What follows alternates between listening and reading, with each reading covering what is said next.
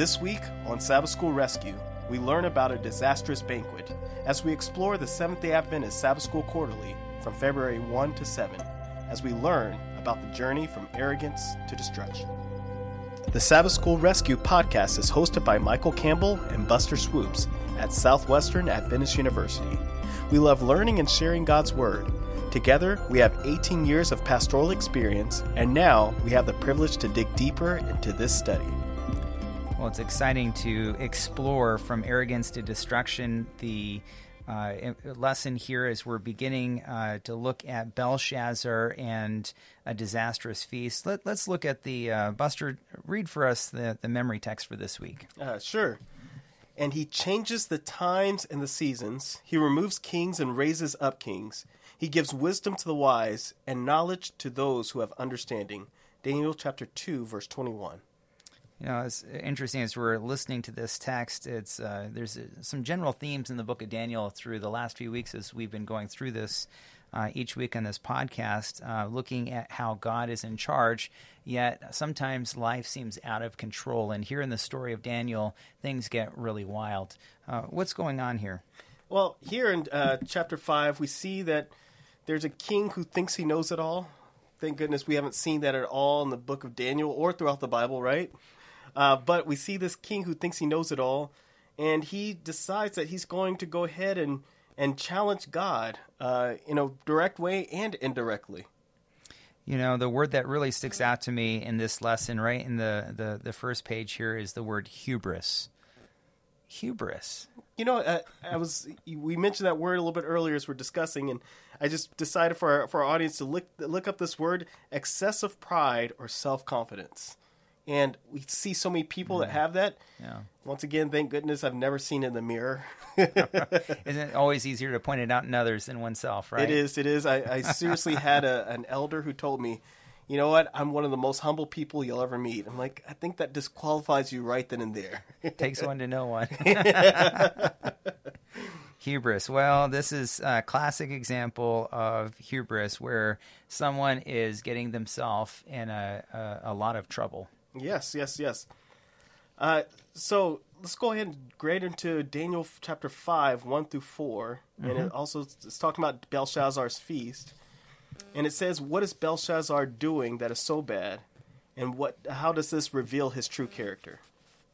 Well, I think it's important to set a little bit of the context for this passage because, you know, the ancient Israelites, they're in exile. They're in Babylon. They've been conquered. And that, that destruction, I mean, that's, that's terrible. You're to, to be taken away from everything that you know and love and what is familiar to you. So these ancient Israelites, as they're taken away, um, it's, it's one thing to be taken away as a captive, but uh, for the Jews in particular, uh, Nebuchadnezzar, when he conquered them, he he basically destroyed their land, and and the sort of the ultimate thing that he did was uh, to basically to sack the temple, to destroy the temple, and before it's destroyed, they take all the holy religious objects, and so. Um, at least at, at initially, they were taken and put in storage because they were considered cultic symbols, sacred objects, and so they wanted to win the Jews over so as they are in captivity, and the ones that they want to work for them and become leaders, sort of like uh, uh, uh, uh, the the three worthies and Daniel especially, they they want them to be good citizens and provide leadership for the country, for the empire, Babylonian Empire. But uh, uh, things take a drastic turn with Belshazzar, and, and he basically here says. I really don't care about your religious symbols. And uh, in fact, not only do I not care about them, I'm going to desecrate them. You know, here, uh, I'll start here, verse 3. It says, Then they brought the gold vessels that had been taken from the temple. Uh, the house of God, which had been in Jerusalem, and the king and his lords and his wives and his concubines drank from them. They drank wine and praised the gods of gold and silver, bronze and iron, wood and stone. Yeah. So we don't care about your gods your God, but we're we're gonna take the things that belong to your God and worship our gods with them. Yeah. It's the ultimate slap in the face. It is. And, and I think it's important for our listeners to kind of also keep in mind this is Middle Eastern culture. So here in the West, we kind of don't always necessarily appreciate this as much. But over there, there's sort of it's it's an important hierarchy, and there's a, a culture of honor and shame. Uh, and so, up until then, the, the instruments being kept and locked away, they were still preserved. They were honoring those sacred emblems, even though obviously they didn't necessarily believe in them. They had captured them, but they were placed in a, in a safe place. So they were kept in honor. When Belshazzar does this, they are now shaming publicly uh, the people, their religion, and most of all, their God, saying, you know, um, we, that's that's we that we we not only do we not believe your God, but we want to kind of do the ultimate humiliation, and and that's really what's going on is this shaming that that that makes it so so significant. You know, I'm glad you brought up shaming because the shaming is not just here in the past. We also see a parallel that's mm. broadcasting in the future. Sure. In Revelation 17, verses 4 through 6, mm-hmm. we see that there's this woman who's arrayed in purple. And what does she do? Verse 5 and on her na- forehead was a name that was written Mystery of Babylon the Great, the mother of harlots and the abominations of the earth. I saw the woman drunk with the blood of the saints and with the blood of, of the martyrs of Jesus. And when I saw her, I marveled with great amaze- ama- amazement. Yeah.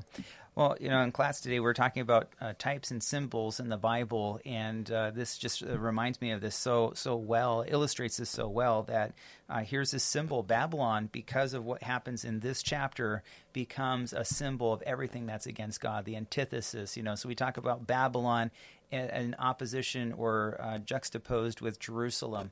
So here is Babylon symbolizing um, a people that are ultimately um, going to be lost in the end. This this uh, desecrating who God is and His character, all of that. Um, that's what's going on here.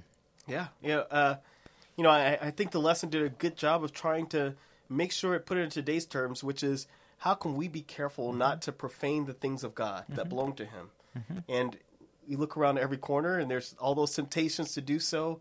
And I, I, think the best way is just making mm. sure that our hearts belong to God, that we surrender, we die daily to Him.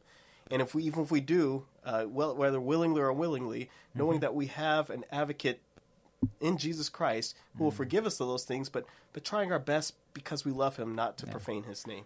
You know what? What a great God that we have. God's not trying to trip us up and make a mistake. He just wants us to commit our lives to Him every day, and and and that's the amazing thing about God. Um, so loving. By the way, there's one more symbol I want to mention before we move on, Please. and. Uh, uh, the, the the lesson points this out. What what Bible Old Testament scholars know very well that there are six materials that are mentioned here: uh, the the gods of the gold, the silver, the bronze, and the iron, and the wood and the stone um, describing the, the sacred vessels. There's a contrast here between the emblems, symbols of God's holy temple, and then all of these other gods or these other symbols. Uh. And it's not insignificant that there are six materials that are used here. And you just referenced Revelation the, the a lot of people talk about you know at the at the very end in, in Revelation it talks about this this number that again describes this this people this spiritual Babylon that's the antithesis of who God is um, this number six six six you know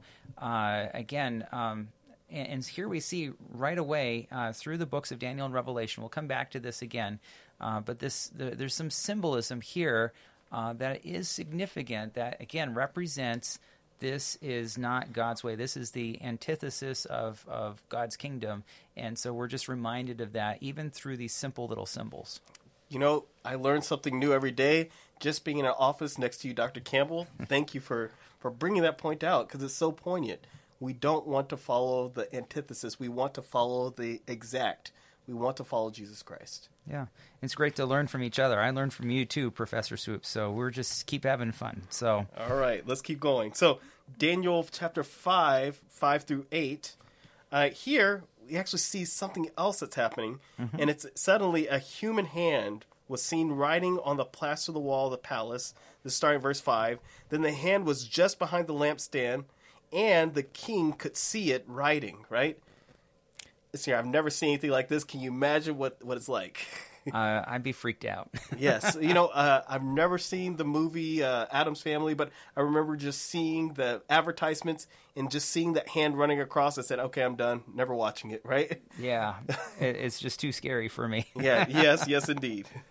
But imagine for those that were there. Yes, and so this is it tells us what happened. It says mm-hmm. he was so frightened that his face turned pale, his knees started shaking, and his legs became weak. Mm-hmm. The king called in his advisors, and they and they claimed that they could talk with the spirits and the dead to understand the meanings, but of course they could not.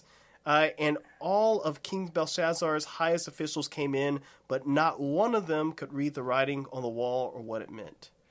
You know, I think it's good to use that sanctified imagination once in a while. And there's a lot of good positive stories that are heartwarming in the Bible.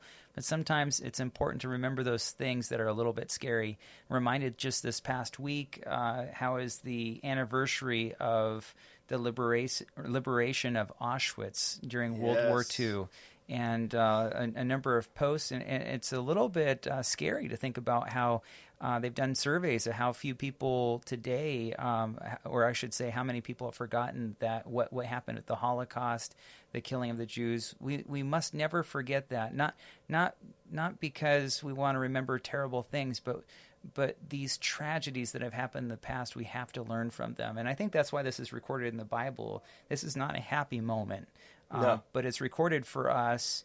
Uh, as scary as it is, because God is warning us and saying, "Wake up! I want you to pay attention." Yeah, uh, and and we we have to pay attention uh, because I, I know historians hate, hate hearing this, but history repeats itself in different types of ways, right? And so to keep it from repeating itself, we have to be informed of what has happened in the past to make sure it doesn't happen in our future. Isn't that one of the great inspirations of the Bible? You know, people like to write history that always makes themselves look good. You know, that's our human nature. But Yeah. the Bible doesn't do that. It doesn't write all the, the good stuff. It, it it says here here's some kind of the the challenges that have happened uh, in history, and this is a crucial moment in understanding the fall of an empire. Yeah. You know, uh, uh, this this particular part of this lesson was just talking about the parallels of, you know, how the astrologers in J- Daniel chapter two and the Chaldeans and everyone else they couldn't interpret the dream. No one could read this writing. Sounds like deja vu. Yes, it does. uh, and so, so this, I, I have to move on to this. I'm sorry, but now enters the queen, right? Uh, Daniel five nine through twelve, and uh, let me just uh, summarize this just just quickly. And they were completely puzzled now that the king was now more afraid than ever. And this is ha- this is what happens when the queen heard that the king and the officials talking. Uh, she talks about says, "Don't you remember this this young man uh, by the name of Daniel, who was actually serving under Nebuchadnezzar? Don't you remember this guy? And that he could possibly remember. She she remembered what he had done in the past, saying, "Let's bring him back." How quickly we we, forget the past. Yes, we do. Good thing that a queen was there to kind of uh, be a, a sort of a, a intervention at a very crucial moment in in the kingdom. Yeah. Uh, you know, I, I, love this because she didn't even have any doubts. She says, send for Daniel and he will tell you what the writing means, right? Well, if I'd been married to Nebuchadnezzar, hard to imagine that kind of thing. But uh, the just the idea of of the talk about hubris, right? That's the part of this chapter. There, you know, he he's again the epitome of hubris. You know, make a gold statue even bigger, have everyone bow down to me. And so I guess it kind of ran in the family. You know, it did. You know, you just you just struck me with something though.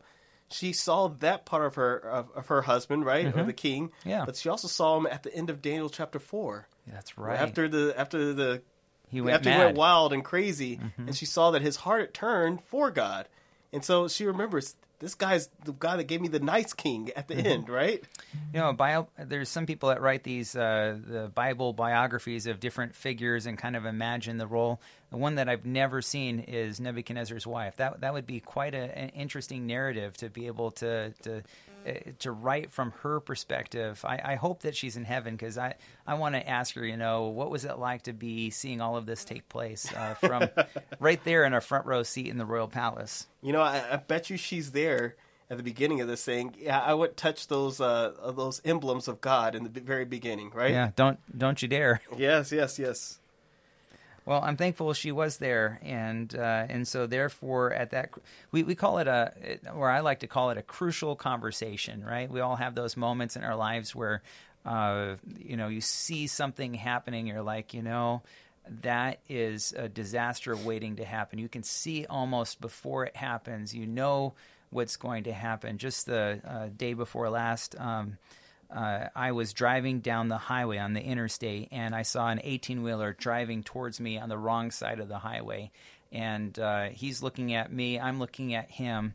Wow. And uh, at first, he's looking at me like like I'm the crazy one, and then all of a sudden, he saw all the other cars behind me, and suddenly he realized he was on the wrong side of the road and pulled over quickly, thankfully, Oh. to the side. And uh, you know, um, that's what a crucial conversation is: is that look in the eyes of that driver, and uh, you know, here he thinks he's in the right, and then suddenly he realizes he's going the wrong down, way down an interstate.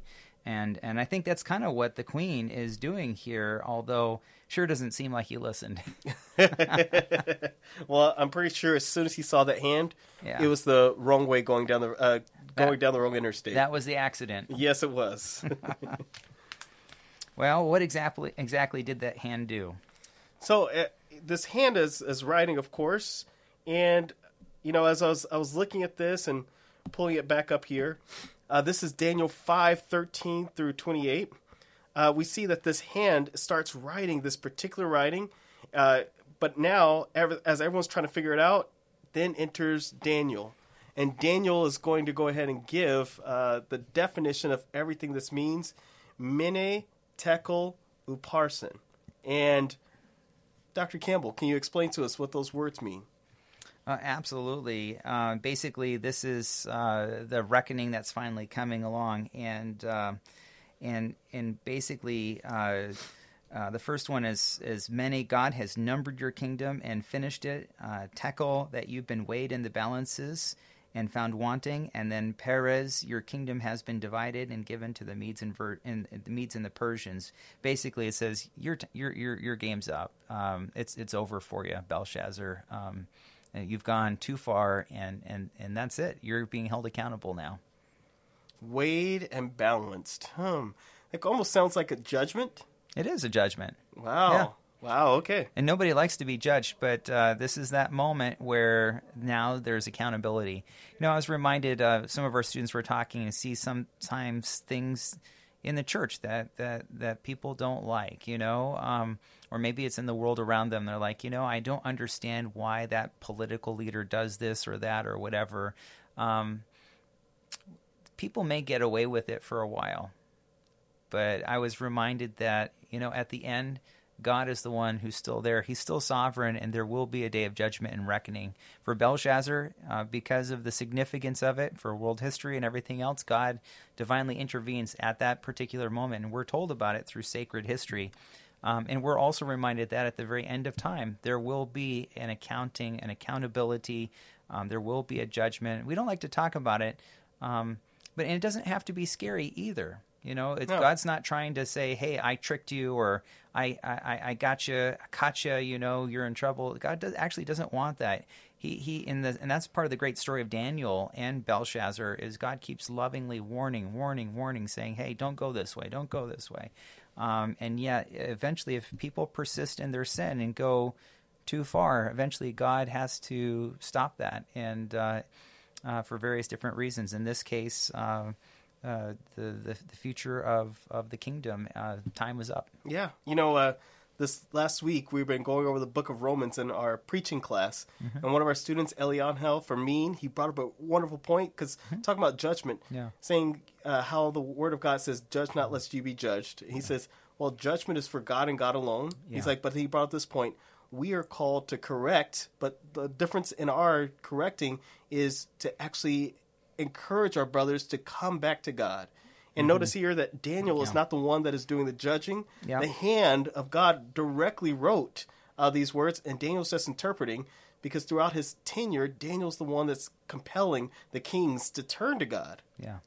You know, God God has ways of doing that. Whether it takes literally a hand writing it on the wall, um, God is bigger than we are. God is sovereign. He's still in control, and uh, there is the temptation, right, to to want to be that uh, judging kind of thing for others. Um, but the moment we do that, we actually put ourselves in the role of the Holy Spirit. But here, God says, you know. Um, this is what's going to happen. But then Daniel comes in and says, Hey, let me interpret that for you. So Daniel didn't have to do anything. God does it again. He's, he's the hero of the story. Yes, he does. And, and the reason why I brought that up, uh, doctor Campbell, is because I think sometimes we get afraid of the judgment at the end. We're like, oh no, but this is why we're here. Even Yeah. right now, this podcast is Yeah. warning us saying, "Please come back. We're compelling you to come back to God.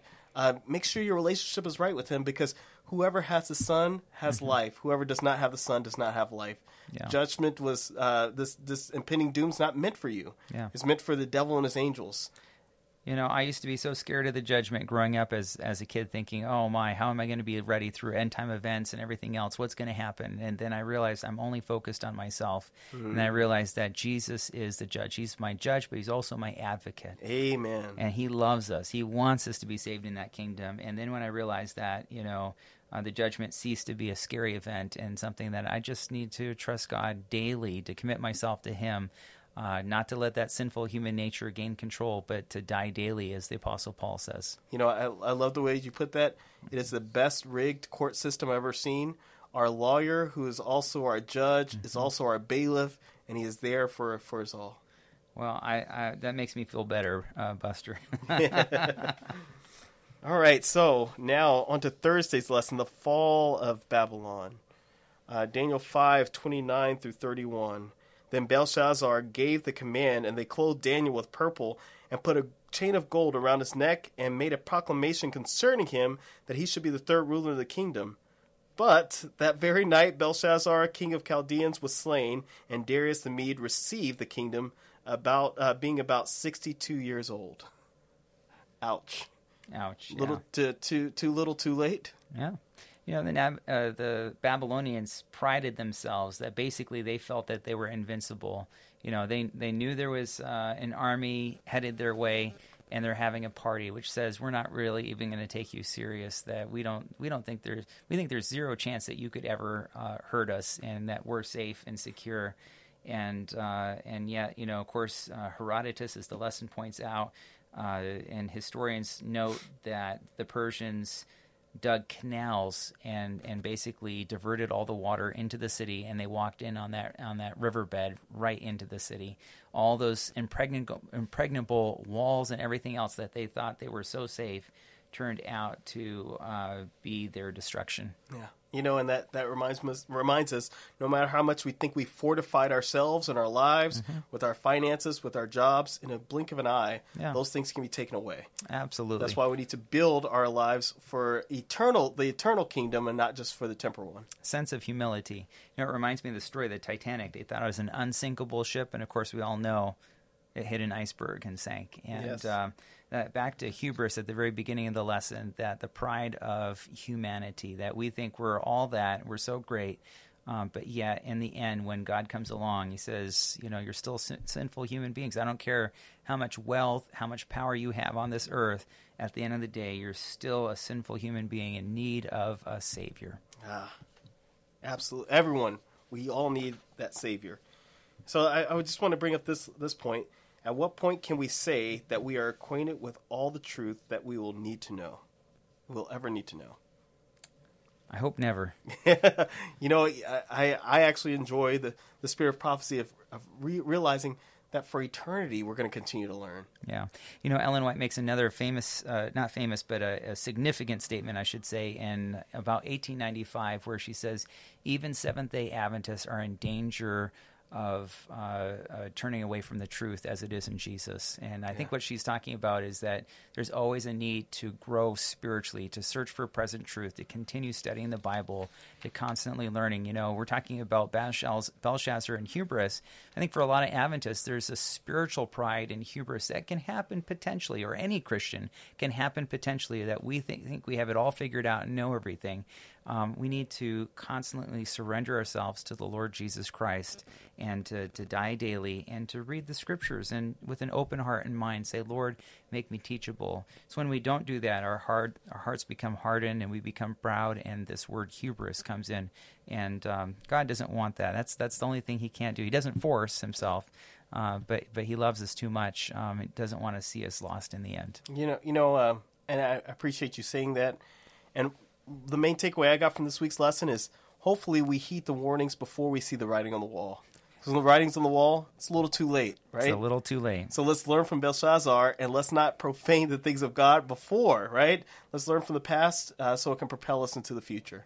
Well, I think that wraps up this lesson for this week. So uh, this is Soup and Swoops, and Signing out. see you next week. As we put a wrap on this week's lesson, this is Campbell Swoops signing off. By the way, we want to give a shout out to our sponsors, the Southwestern Union of Seventh day Adventists and Southwestern Adventist University, which has for over 125 years provided a Christ centered education just 20 minutes south of Fort Worth, Texas. We love teaching with personal colleagues, offer quality academics, and provide numerous ways to get involved both on campus and across the globe. To learn more, visit swau.edu or check us out on Facebook, Twitter, or Instagram. Also, be sure to join us again next week as we continue to explore God's Word. You can make sure not to miss an episode by joining us at sabbathschoolrescue.org.